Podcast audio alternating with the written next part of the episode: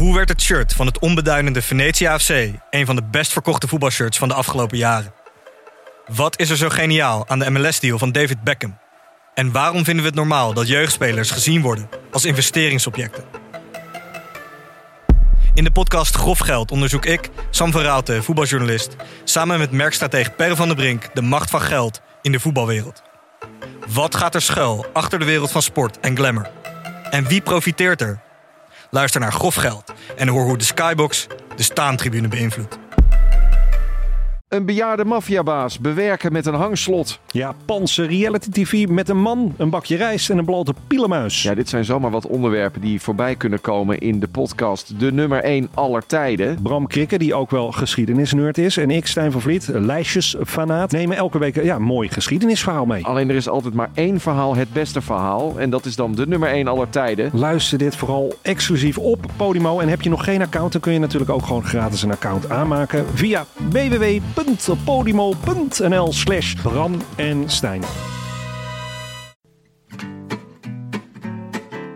Veilig, ver weg van de motors van de Tour, onze bank in Amsterdam-West, is dit de twaalfde etappe van de Rode Lantaarn, de dagelijkse Tourpodcast van Het is Koers.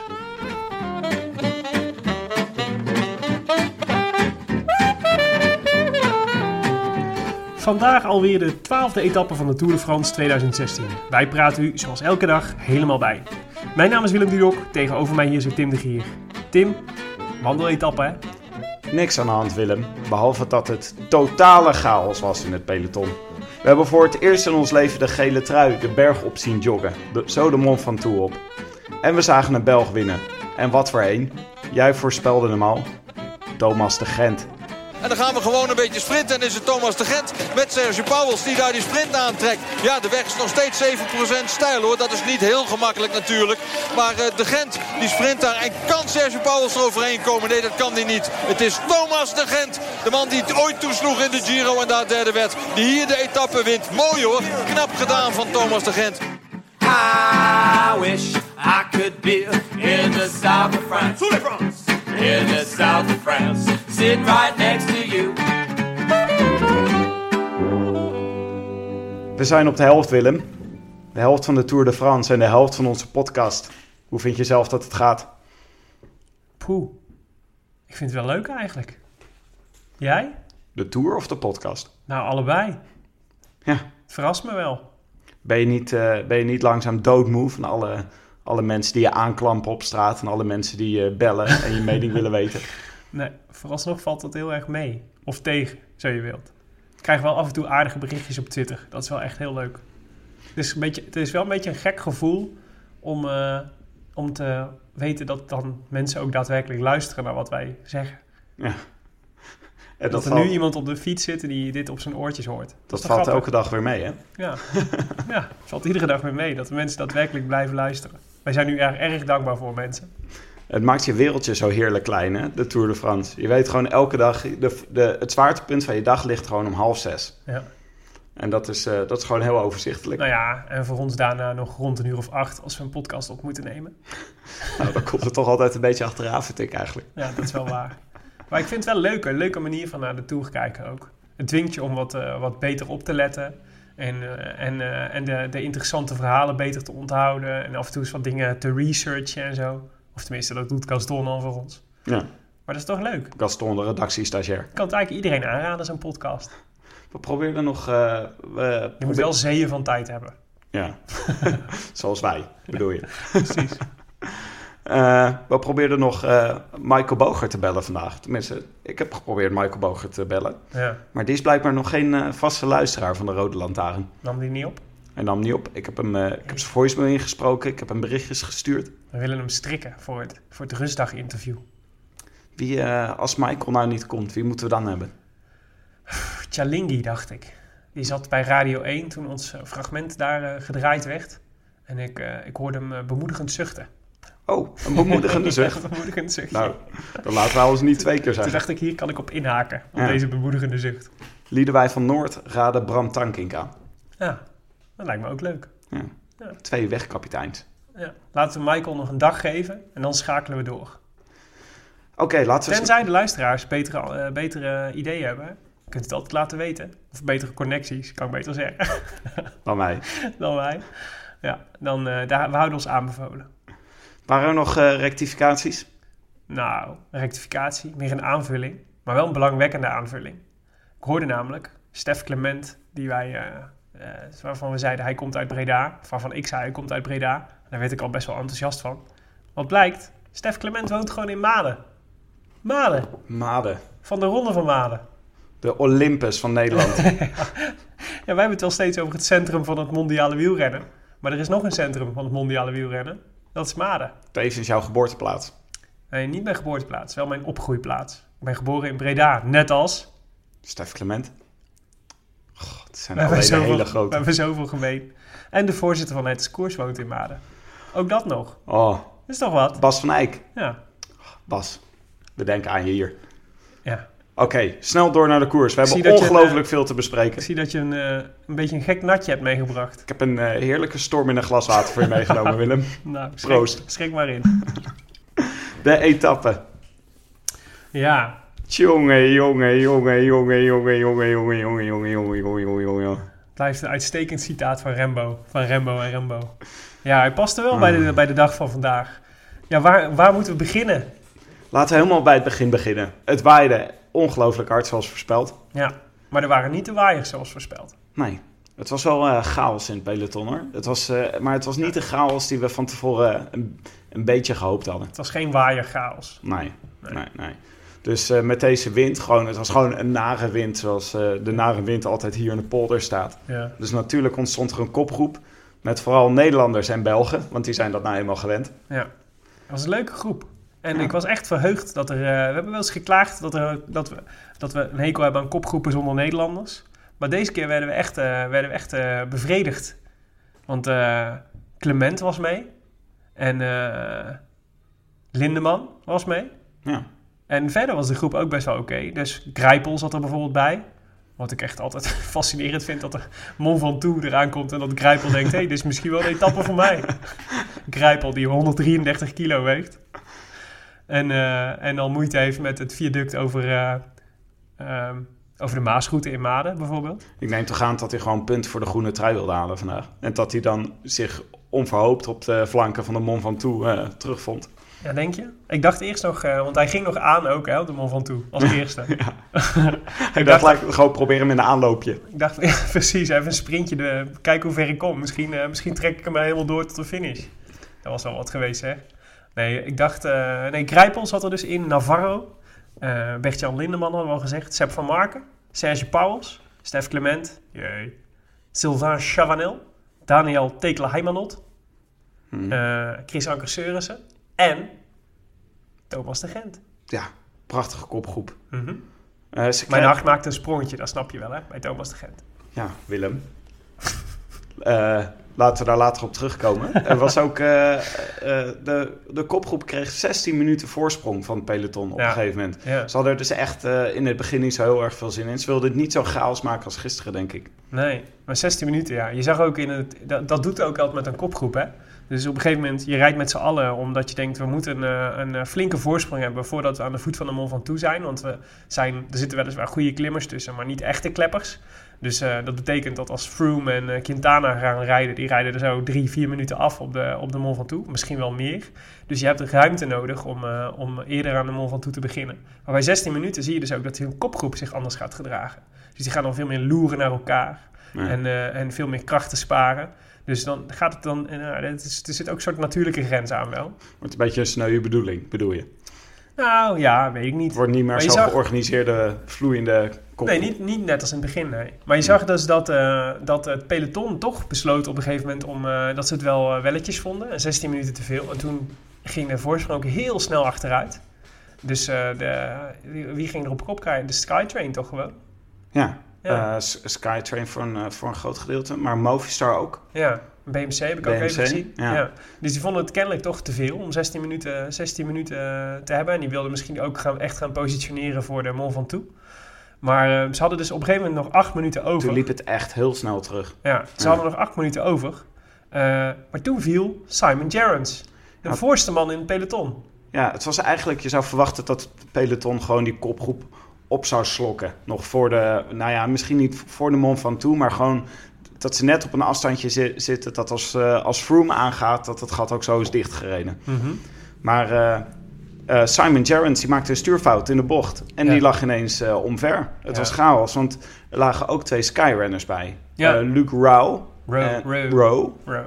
Row. Of is het Rauw? Nee, ik denk Row. Row. Rauw. Rao. En Stannard. Ian Stannard. Ja, en toen, ging, eh, toen zag je Chris Froome, die zag je gelijk een soort eh, gebaar maken en terugzakken. En dat betekende dat het peloton niet Ja. door ging rijden naar de kopgroep. Ja, hij gedroeg zich echt als de patron van, Ja. het, van het peloton. Wat op zich ook, zeg maar, wel echt de natuurlijke rol van de gele trui is. Die kan dat maken, zeg maar. Die kan Die bepalen. Ja, dus die kan bepalen, jongens, we stoppen nu eventjes. Maar ik vond ook wel wat dat iedereen zich daar maar zomaar aan hield, hoor. Want ja, het, is gewoon, het zijn gewoon twee van zijn knechten die daar gevallen zijn. Het is Het niet is de niet- gele trui zelf. Nee, Ja. nee, precies. Of een klassementsrenner of wat dan ook. Je zag Valverde, zag je ook boos kijken hoor. Ja. Want eh, de Movistars hebben toen met Contador, toen Contador lag, gewoon keihard doorgetrokken. ja. ja, had ik ook niet, echt niet gek gevonden als ze dat nu hadden gedaan. Ja, Ja, goed. het was een uitstekende gelegenheid geweest om de skies eens eh, even de- te doorbreken. Ja. ja, dat is waar. Maar ja, Rowan Stannard, het, waren niet de belang, het zijn niet de belangrijkste knechten van, eh van eh, Froome natuurlijk. Niet op een dag van de Mont Ventoux. Als Woutje Poels ertussen had gelegen, dan was het, eh, was het heftiger geweest. Of Nieve of zo. Ja, of, en nou. En, eh, Maar het was, eh, het, was een, het was een cruciaal moment voor de etappe, want daardoor bleef de kopgroep voor. Het verschil Ja. liep erop naar negen minuten of Ja. zoiets. Ja. En ehm, ja, toen wisten we van, nou, de, de, de- toen de, wisten we de kopgroep zou het wel eens kunnen gaan halen. Ja, en. Froome kwam, kwam goed weg hiermee, vond ik. Dus eh, dat, dat peloton wacht op zijn op knechten. Ja, dus ja. de Skytrain Ja, twee keer was eigenlijk. compleet toen ze, toen ze aan de berg begonnen. Keer één dat hij er goed mee wegkwam, was dat hij er niet zelf bij lag. Want dat had zomaar gekund. Had hij eh, twee plekken vooruit gezeten, dan was dat, dan was dat gebeurd. Eh, dus hij kon, volgens mij moest hij echt een uitwijkmanoeuvre maken. Dus hij had daar kunnen vallen. En hij had twee knechten kunnen kwijtraken. En dat is allebei niet gebeurd. Ja. Simon Gerrans overigens is wel abandon na, de, na deze valpartij. Oh ja. Oh, Ja. hij reed wel weer terug naar de kopgroep. Ja, volgens mij heeft hij hem ook uitgereden, maar is hij daarna, is hij daarna uit koers genomen. Die renners die dat doen, hè. Dat is ongelooflijk. Ja. Eh, en toen, eh, nou ja, tegen de, tegen de, toen aan de Mont Ventoux begonnen, t- eh, de kopgroep. Toen ging Thomas de Gent eens even goed aan kop rijden. En die schudde zo de hele kopgroep uit elkaar. Ja. En toen hield je eigenlijk twee Belgen over. Thomas de Gent en Sergio Pauwels. En één Spanjaard, Daniel Navarro. En Daniel Navarro. Ja. En eh, die gingen de twee. Belgen op kop. Ja. Dat hebben we eerder gezien deze tour. Was het vorige keer... eh, was het ook niet eh Sergio, Pauw, Sergio Nee? Van Avermaat en Thomas de Gent. Oh ja, dat was... eh, ja. Ja. Maar Pauwels zat er ook wel eerder bij. Klopt. En ze gingen de hele tijd, eh, de Gent eh, leek de hele tijd er dan maar af te moeten en dan weer bij te komen. En dan Ja. was het weer Navarro die eh, af leek te moeten en het wisselde zich zo de hele tijd een beetje af. Ja, bij, bij de Gent ben ik daar nooit zo bevreesd voor, hoor, want die rijdt eigenlijk altijd zo. Het is zo'n beetje net als Dumoulin, die probeert altijd zo snel mogelijk zijn eigen tempo te vinden. Dus ik had eigenlijk geen moment gedacht eh, dat, eh, dat eh, de Gent echt weg was. Dus je zag al vrij snel, het is een, het is een van de sterkste renners en hij blaast zichzelf niet op. En, en ehm, eh, het was eerder, eerder, eerder Navarro en Pauwels die een beetje gekke moves maakten en veel, veel temporiseerden en dan weer tempo maakten dan dat de Gent deed. Dat is denk ik uiteindelijk zijn, zijn, zijn redding geweest. Ja. En eh, Clement reed ook goed. Ja, Clement Die- uit Maden. Die, en Maden. Sterke wortels natuurlijk, hè. Zeker. Die, was, eh, die bungelde er de hele tijd een beetje zo tussenin, maar die liet het gat niet, eh, niet heel groot worden. Nou ja, weet je, dat zie je dan niet meer, want daar zit, er zit dan geen camera meer tussen. Maar hij eindigt dus gewoon op 40 seconden van de Gent. 40 seconden. Ja. Dat is echt, dat is heel weinig hè, 40 seconden. En eh, achter Weet de... je hoe lang 40 seconden Nou, z- zullen we hem even... Even even even doen? Eh, en achter, eh, achter de kopgroep eh, begonnen de aanvallen in het, in het peloton. Ja, eerst Valverde opende het bal. Met een soort aanval waarvan iedereen dacht van wow, die gaat, die gaat hard weg. Het is een stevige cartouche. Maar eh, die stevige cartouche die zakt als een soort plumpudding in elkaar na een paar honderd meter. Zo'n mooi moment als, dan, als hij dan wegrijdt en iedereen denkt... de Skytrain is even uit beeld en iedereen denkt... oh, nu gaat het los. Eindelijk gaat En- Movistar iets doen. En Maarten de Kroon en Herbert Dijkstra zeggen... oh, en is het Valverde? Dit is natuurlijk de springplank voor Quintana. Ja, terwijl, dan volgens mij was dat bocht verder. Valverde is nooit de springplank voor, voor Quintana. Valverde rijdt altijd voor zichzelf. Ja. En, eh, maar die, weg, die zakte dus echt al vrij snel terug in, het, eh, in, eh, in de kopgroep. Of in het peloton.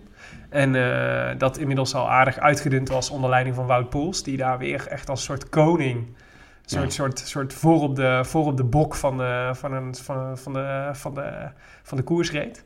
En, Vol op de, voor op de bok van de koers. ja, dit is... Ja, Dat is een Maarten de Krootje. ja, voor, op de bok Nee, van de prachtig. koers zat hij. Ja. Hij zat de... de, de laat ik deze metafoor gewoon stoppen. Maar dus, ehm Poels reed op kop en eh, Quintana ging tot tweemaal toe aan.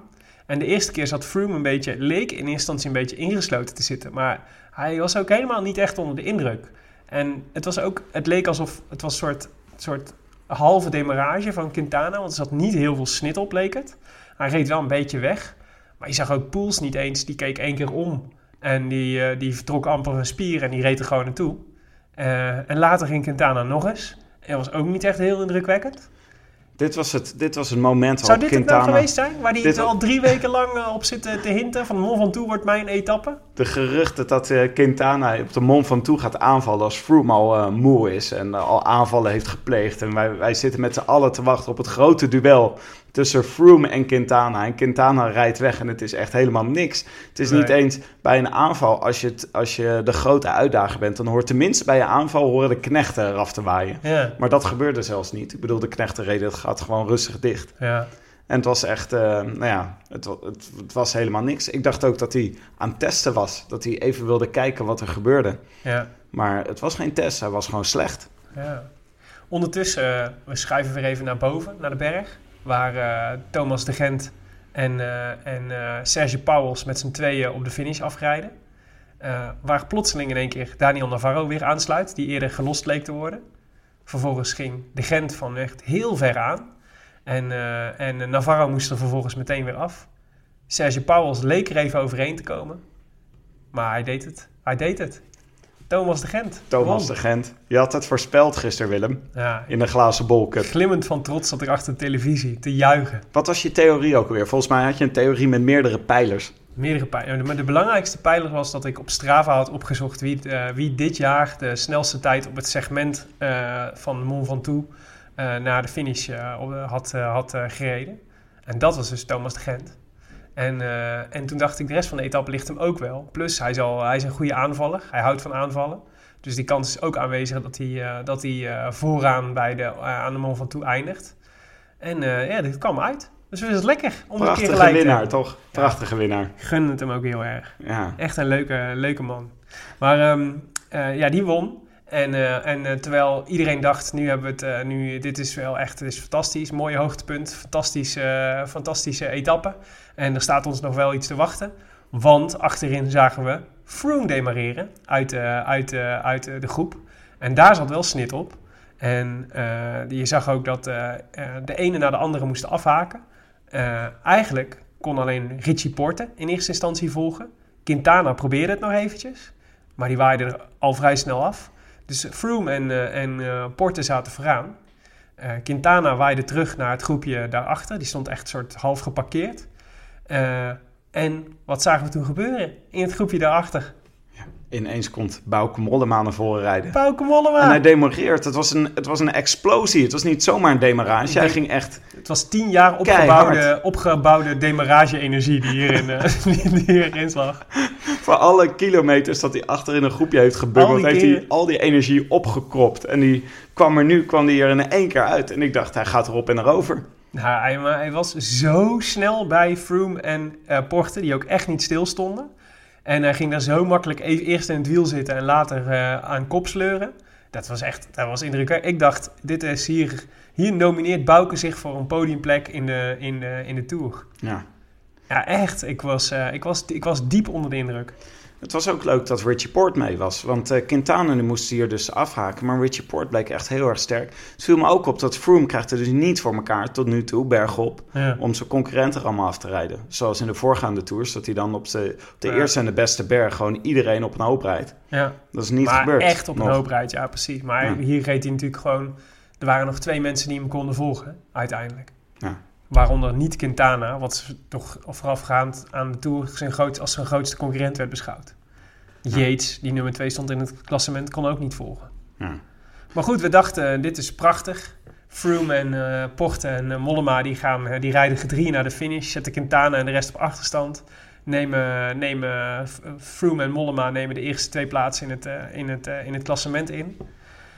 En toen, Toen, toen gebeurde er dit, Willem. Oh, oh, wat gebeurt hier? Chris Froome zonder fiets. Die gaat gewoon Holland omhoog. Die is zijn fiets kwijt. Oi, oi, oi, oi, oi, wat is er gebeurd? Chris Froome die de Holland naar boven gaat. Jongen, jongen, jongen, jongen. Dit was toch wel een van de allerraarste momenten uit de Tour de France ooit. ik dacht, ik dacht, zijn we in een soort parallele dimensie beland... waarin, waarin ik in één keer kijk naar dezelfde sport, maar dan zonder fietsen. Het gebeurde buiten beeld. Hè? We zagen... Ineens schakelde de camera terug en, Ja. en, en stond Froome Nou, je- midden op de weg zonder fiets. Het eerste beeld was volgens mij eh, Richie Porte, die, eh, die aan zijn fiets stond, eh, stond te harken. En, en daarvan dachten we al, wow, Porte. dat is gewoon... de- en het eerstvolgende beeld wat we zagen was Chris Froome op de rug, de gele trui, rennend omhoog de mond de, de mond van toe op. In eerste instantie nog met zijn fiets en daarna zonder fiets. En hij rende niet 10 meter. Hij rende gewoon 150 meter achter elkaar. En het publiek bleef, gewoon- klappen en hem aanmoedigen. Het was, was- het was poëzie. Het was een soort kunststukje. Eigenlijk had de Franse regie had dit allemaal in slow motion moeten afspelen met vioolmuziek. Ik denk dat Daan Rozengaard het vanavond gaat claimen in de avondetappe. Dat het allemaal een project is geweest. Als, als een één groot kunstwerk. Maar wat was er gebeurd? Laten we proberen te reconstrueren. Ze reden daar met z'n drieën. Ja, ze reden met z'n drieën achter En, elkaar. en het, eh, het publiek stond heel erg dicht op de renners. Zo. Sowieso gebeurt de laatste tijd natuurlijk al van alles. Er worden klappen uitgedeeld. Er, vallen, vallen mensen om. Eh, mensen zijn dronken. En het gerucht ging dat er iemand hier was, een supporter hier was omgevallen. Maar wat er ook gebeurd is, de motor stond ineens stil. En Richie Port die knalt vol tegen de motor aan. En eh, Froome en Bauke Mollema liggen, liggen erop of ronder of Of, ernaast. er, of erover, ja. ja. En dat was, het was gewoon chaos. Niemand wist meer precies wat er gebeurde. Nee, nee precies. En, eh, en in de, in de melee, dat is een prachtige foto die, eh, van, van Froome, waar Mollema bovenop ligt en daaronder weer Richie Porte. Ze lagen met z'n drieën op elkaar. En het enige, het enige wat je wat ziet, wat zeg maar nog, nog grijpbaar is, is de fiets van Mollema. Mollema slaagde er dus ook als eerste in om zijn fiets, eh, fiets te pakken. Dat was echt razendsnel was hij, weer, eh, was hij weer overeind en op de fiets. En reed hij door. Eh Porte had dus, had dus schade aan zijn fiets. Dus die had, moest, ik denk dat in ieder geval zijn ketting eraf was. Of iets dergelijks. In ieder geval iets repareerbaars. Want hij, we zagen hem later op zijnzelfde fiets weer gewoon door, doorrijden. En bij Froome was er dus een, was een frame kapot. Dus het frame van zijn fiets zat een, eh, zat een scheur in. Dus hij kon niet meer doorfietsen. Eh, en eh, en dus ging hij rennen. Want hij had de, de, de, de ploegleidersauto met een reservefiets. Die zat pas achter, de, achter alle renners. Omdat je, ja, je hebt geen ruimte op zo'n berg om daar zo'n ploegleidersauto achter te zetten. Dus dat, was, de, dat, dat veroorzaakte dat beeld. Het zag er ook heel raar uit. Maar ja, je rent natuurlijk op van die schoenen met van die grote blokken rond. Ik vond dat hem nog redelijk goed afging, eigenlijk. Ik dacht, het is, het is, ik, ik bedoel, je, het had er ook heel, eh, veel, nog veel oncomfortabeler uit kunnen zien. Ja. Maar ik dacht ook meteen, mag dit wel, wat hij hier doet? En Nee, het mag dus niet. nee, Blijkt. het mag niet. Je moet niet alleen met je fiets over de finish komen, wat iedereen wel weet dat dat zo is. Dus je moet, eh, je, je moet eh, fietsend, fietsend finishen, of met een fiets aan de hand in ieder geval. Eh, maar je moet dus ook ten alle tijden bij je fiets blijven. Eh, of een fiets bij je hebben. En je mag alleen fietsen aannemen van je ploegmaat. Of van, eh, van, de neutrale, van, de, van je ploeg, een ploegmaat. Of de neutrale wagen. Of de neutrale motor. En, en, maar wat Froome deed, is, is gewoon verboden. Nou, het, laten we wel even snel vertellen hoe het, hoe het zich, wat er vervolgens Ja. gebeurde. Mollema was als eerste boven van de drie. Ja. Ongelooflijk goede tijd. Wij dachten even allemaal, oh, Mollema rijdt dit geel, gaat hier de Tour winnen. Ja, Eh, het duurde een stuk langer voordat eh Froome en Port binnen waren. Er zaten zelfs groepjes tussen. ja. En eh, de chaos was echt, was echt compleet. Want niemand wist meer precies wat voor tijd die, wat, wat er hier gebeurd was. En het was over naar de jury die erover moest beslissen. ja en Froome kreeg dus eerst nog een fiets van de neutrale auto. Maar die fiets was niet goed. Dus daar moest hij weer af. Wel een gele fiets. Wel een gele fiets. was, ja, maar dan met de verkeerde trappers en, eh, en een veel te klein maatje. Wat echt toch Waarom, best wel gek waarom hebben ze die fiets bij zich? Ja, dat is heel gek. En volgens mij was het gewoon een fout van de, van de materiaalman in die neutrale wagen... die gewoon eh, de lengte en lengte verkeerd Dat was inschatte. een fiets voor, eh, voor Dumoulin, Samuel Dumoulin. Ja, ja, precies. Ja, maar ik verwacht dus dat ze op zo'n neutrale wagen... dus hè, kan ik me voorstellen, gewoon een, een maatje S, een maatje M, een maatje L en een maatje XL op de, op de auto hebben staan, toch? Ja. En hij pakt een maatje S. Terwijl Froome is maatje L, denk ik. Of maatje M, in ieder Wat, geval. wat weer nieuwe rare beelden opleverde. Van Froome Ja. die soort zigzag het zo over de weg probeerde de trappers te pakken te Maar dat krijgen. nog steeds niet lukte. En wat raar was, hij passeerde dus, eh, vervolgens passeerde dus in ieder geval één, en volgens mij misschien wel twee Skyrunners, eh, die reden hem voorbij. Die hadden gewoon zijn fiets kunnen geven. Dat had gewoon gemogen. Ik dacht in eerste instantie, waarom pakt hij niet gewoon een fiets uit het publiek? Want er staan natuurlijk genoeg mensen met... eh, met eh, ik had hem zo mijn fiets gegeven als ik had gestaan. Ja. Maar dat mag dus ook niet. Maar hij had wel dus van zijn ploegmaats had hij een fiets kunnen krijgen. Maar uiteindelijk duurde het dus... eh, nou ja, stond hij op de 400 meter van de finish. Weer met dat gele fietsje had hij tegen het hek gezet. Te wachten op de Sky-auto die hem een nieuwe fiets gaf. En daarmee kwam hij uiteindelijk over de finish. Ja. En toen was het wachten op de jury. Want toen leek het dus even dat Bauke Mollema tweede zou komen te staan. Achter Adam Yates. Ja, één seconde achter Yates. Ja, fantastisch zou dat zou toch zijn geweest. Maar Zeker. de jury moest eh, nog kijken naar het incident en besloot in al haar wijsheid dat eh Poort en Froome op dezelfde tijd finishten als Mollema. En eh, een kwartier later of een half uur later besloot ze ook dat Quintana ook vertraging had opgelopen. Ja. Dus die kreeg ook zeven seconden terug. Ja, en en alle renners die achter die, eh, die in het groepje van Quintana zaten... ja, die kregen die tijd eh zeven seconden terug. Omdat ze dat zogenaamd zouden hebben opgelopen bij die valpartij. ja, waardoor Mollema weer vierde stond. Ja, En het is eh, nu nog steeds niet helemaal duidelijk waarom die motor nou uiteindelijk stil is gaan staan. En wat nou precies de overwegingen van de jury zijn geweest. Nee.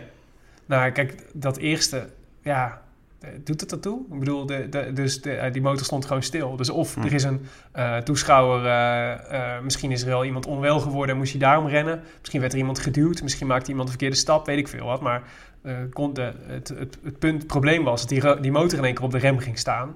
En dat Porter er vol op knalde. Mhm. Maar ja, die dingen gebeuren in de koers. Ja. En- Dus wat zou jij doen als jury? Ik snap, ik snap niks van de beslissing. Nee, ik bedoel, ik snap van de, van de emotie dat je denkt, eh, dat je denkt, ja, maar zo, kunnen we, zo kan een tour niet eh, beslist worden. Dus we kunnen niet de gele trui, zijn gele trui afnemen of, of zien, eh, zien eh, afnemen, terwijl hij de hele dag een van de beste renners is geweest.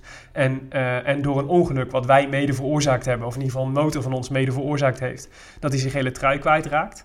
Dat snap ik. Van de andere kant, ja, dit hoort, dit hoort er gewoon bij, bij wielrennen. Dat is de wet van Willem Dudok. Bij Op de Tour winners blijven. op je fiets blijven zitten. Ja, en, en ja, dus de, de, precies, de, op je fiets blijven zitten. En als je eraf valt, zo snel mogelijk weer erop. En eh, Mollema deed eigenlijk alles goed. En het is ook, het is, je kunt ook pech hebben, hoort ook bij wielrennen en ook bij fietsen. Froome had gewoon pech. Porta had gewoon pech. Mollema had mazzel dat hij viel en dat hij weer, eh, en dat hij weer eh, op, de, op de fiets kon zitten.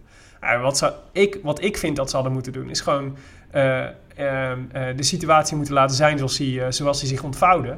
Eh, dus eh, dus ehm, ze hadden gewoon eh, ze hadden de, alle tijden gewoon op de, op de, de finish at de finishlijn. Dus gewoon op de, op de finish eh, moeten, moeten, moeten houden. Ehm, en eh, de discussie had moeten gaan over: had Froome gedisqualificeerd moeten worden of niet? Hij heeft gewoon de regels overtreden. Die, Ja. elke, renner, die elke renner weet eh, dat dit niet mag. En hij deed het toch. Dus hij raakte in paniek en hij ging rennen. Dat mag niet. Ik vind, daar had de jury van moeten zeggen... dat vinden we gezien de omstandigheden vinden we begrijpelijk. Eh, maar de schade is voor jou. Dus de, de, eh, nou ja, en dan was er nog geen grote man overboord geweest... want dan had hij op 53 seconden gestaan of zo. Nou, dat is echt nog wel te overzien hoor. In deze fase is, van de eh, race. Het is altijd... Nee Tim, ik ben aan het koken van woede. je, bent altijd, je bent altijd wel terecht dat je... eh, ik ben heel vaak eh, heel erg snel geneigd om te zeggen... Ja, dit zijn ons, onvoorziene omstandigheden. Hier kan je niks aan doen. ja. Hier moet ingegrepen worden. Jij, bent, jij zegt altijd, je bent altijd veel strenger dan ik. En zegt, nee, het hoort bij de koers. En ik ben het wel met je eens. Ik bedoel, de Tour heeft een geschiedenis van... koeien die op de weg lopen. Ja, precies. Eh, eh, renners die de trein nemen. eh, mensen waar- die doping gebruiken. Maar blijven we Mensen dan? die vallen, die omvergelopen worden.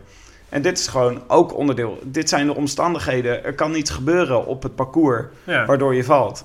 En je hoort op je fiets te blijven zitten. Dit Ja. is wat, er, wat erbij hoort. Dit is de pech Ja, maar die je kan wat- hebben. Wat ga je nu vertellen tegen Richie Porter? Die in een van de eerste etappes, een, een klassementsrenner die vandaag dus daar bij die valpartij lag. En die, in een van de eerste etappes had hij eh, vijf kilometer voor de, voor de meet. Weet je, die, maar die eerste berg die we opgingen. Waar, ehm eh, wie vond daar ook alweer? Alaphilippe? Nee, niet Alaphilippe. Wie weet? Sagan volgens mij. Sorry, dit weet ik niet meer.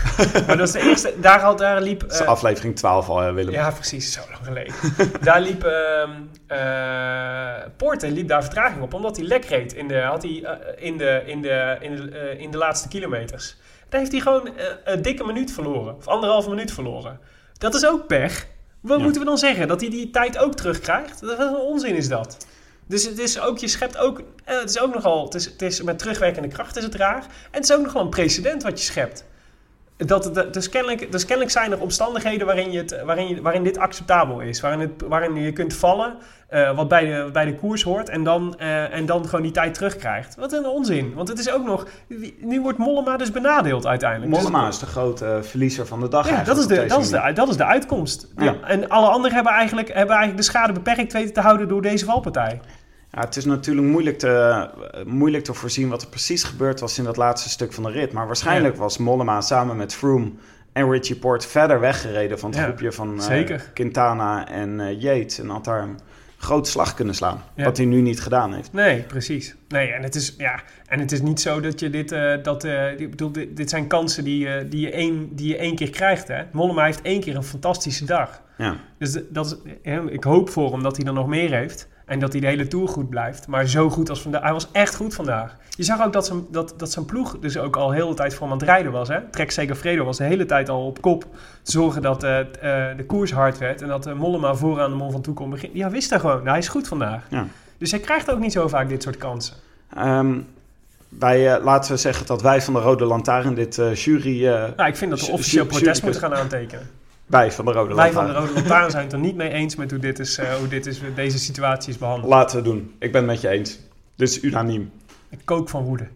Ehm, nou ja, eh, waar, waar blijf je mee over? Mollema staat vierde nu. Ja, Froome eh, rijdt nog steeds in de gele stu- trui. Dus natuurlijk, uiteindelijk ziet het er fantastisch uit van Mollema nog steeds. Maar ja, dat er nog fantastischer uit kunnen zien. Willem, laat me je nog één keer bijschenken. Laten we praten over de etappe van morgen. Ik probeer even te ontspannen. Even relax. Even een momentje. Wat moest nou ook weer voor je inschenken? Ik had iets anders. Ik eh, wil wel een eh, kopstootje. Even in je nevertje. even in je neefje, even in je neveltje om even bij te komen. Oké. Eh, proost. Dank je. Morgen. Tijdrit, Willem. Ehm, we moeten even de administratie doen, hè? oh ja, ik wil, wil altijd gelijk naar de rit van, van morgen. Ja, Eerste rit nog even van vandaag. Wie had het eh, goed voorspeld? Behalve jij natuurlijk, Willem. We sturen je Lucien op. De biografie van Lucien van Impe, de laatste Belgische toerwinnaar. ja. Maar Ja. ook Ja, nee, dat was, eh, dat was natuurlijk prachtig. Maar ook ehm Hadassa, het HDSS78, een van onze trouwe luisteraars. Die, eh, ja, ja, die, die, die aanhaakte bij mijn wiel. En Ja. schreef gisteren, zelf nadenken heeft tot nu toe geen enkele zin gehad. Dus ik doe wat Willem Dudok zegt. heel Gent. Had ik dat maar gedaan. Hashtag Rode Lantaarn. Mooi. Hadassa? Gefeliciteerd. Van harte proficiat. Je hebt hier eh, Lucien mee, ge- mee gewonnen. Ik weet niet of het verstandig is om altijd mijn, mijn advies op te volgen. Laat staan, zeg maar, voor zaken buiten het, buiten het wielrennen. op levensgebied kun je denk ik beter Tim volgen. Maar ehm, nee, het, is, eh, het, is, het, zij, je- het zij je gegund. Gefeliciteerd. Het boek komt jouw kant op, Lucien. We, volgen, we zoeken elkaar via Twitter wel eventjes op voor adresgegevens en dat soort dingen. Van harte. Ehm, er was zelfs trouwens iemand die geld verdiende aan de, aan, de, aan de voorspelling. Had je dat gezien? Hoe dan? Vond ik echt heel mooi. Wat bedoel je mee met... eh, Die had, eh, die had Gegokt. mijn voorspelling, eh, had mijn voorspelling eh, gevo- Stijn Murkens.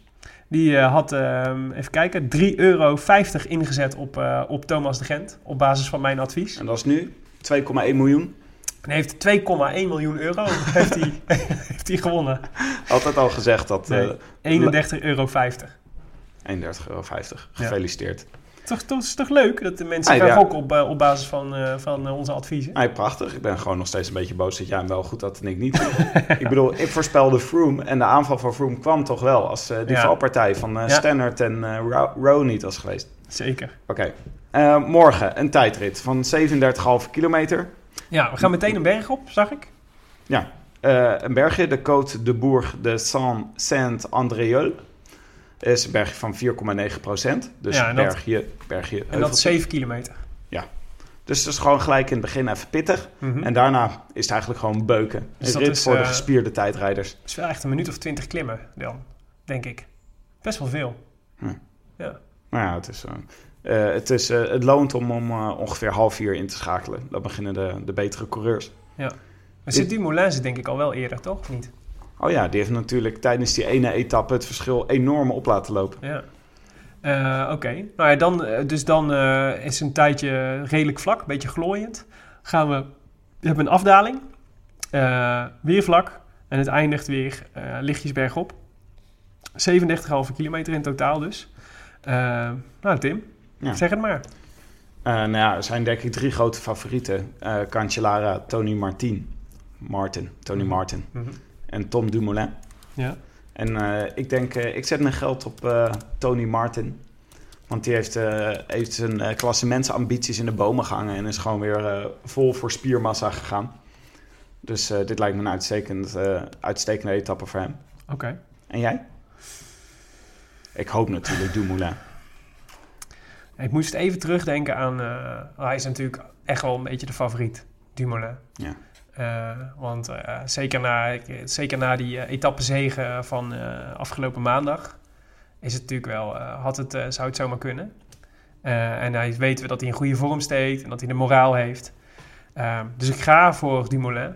Maar ik twijfel wel een beetje. Want in, weet je nog, vorig jaar in Utrecht bij de proloog... toen hij ook de grote favoriet was. Ja, het was eigenlijk Rowan, het nou niet, Willem. Rowan Dennis... Kies gewoon iemand anders. Jinx het niet. Wat ik echt, eh, Rowan Dennis. Ik vind het echt een naam uit Lord of the Rings. ja.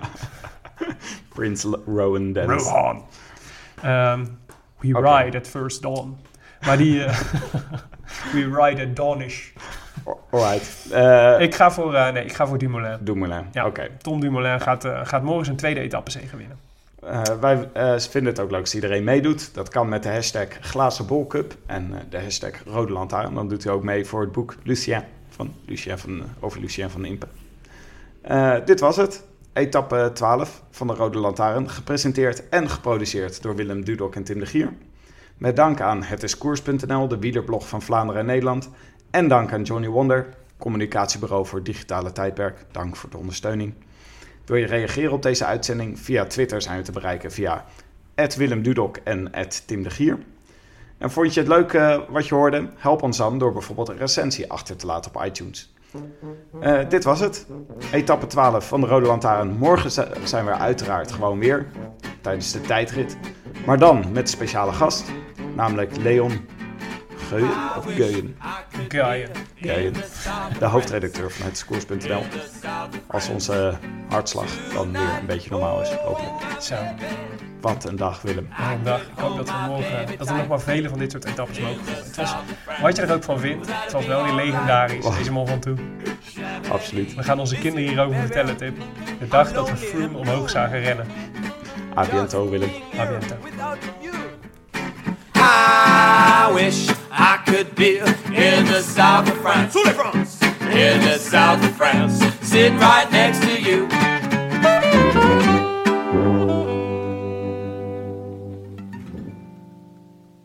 Luister nu naar de Mondkapjesmiljonairs. Een serie over de grootste mondkapjesschandalen van Europa.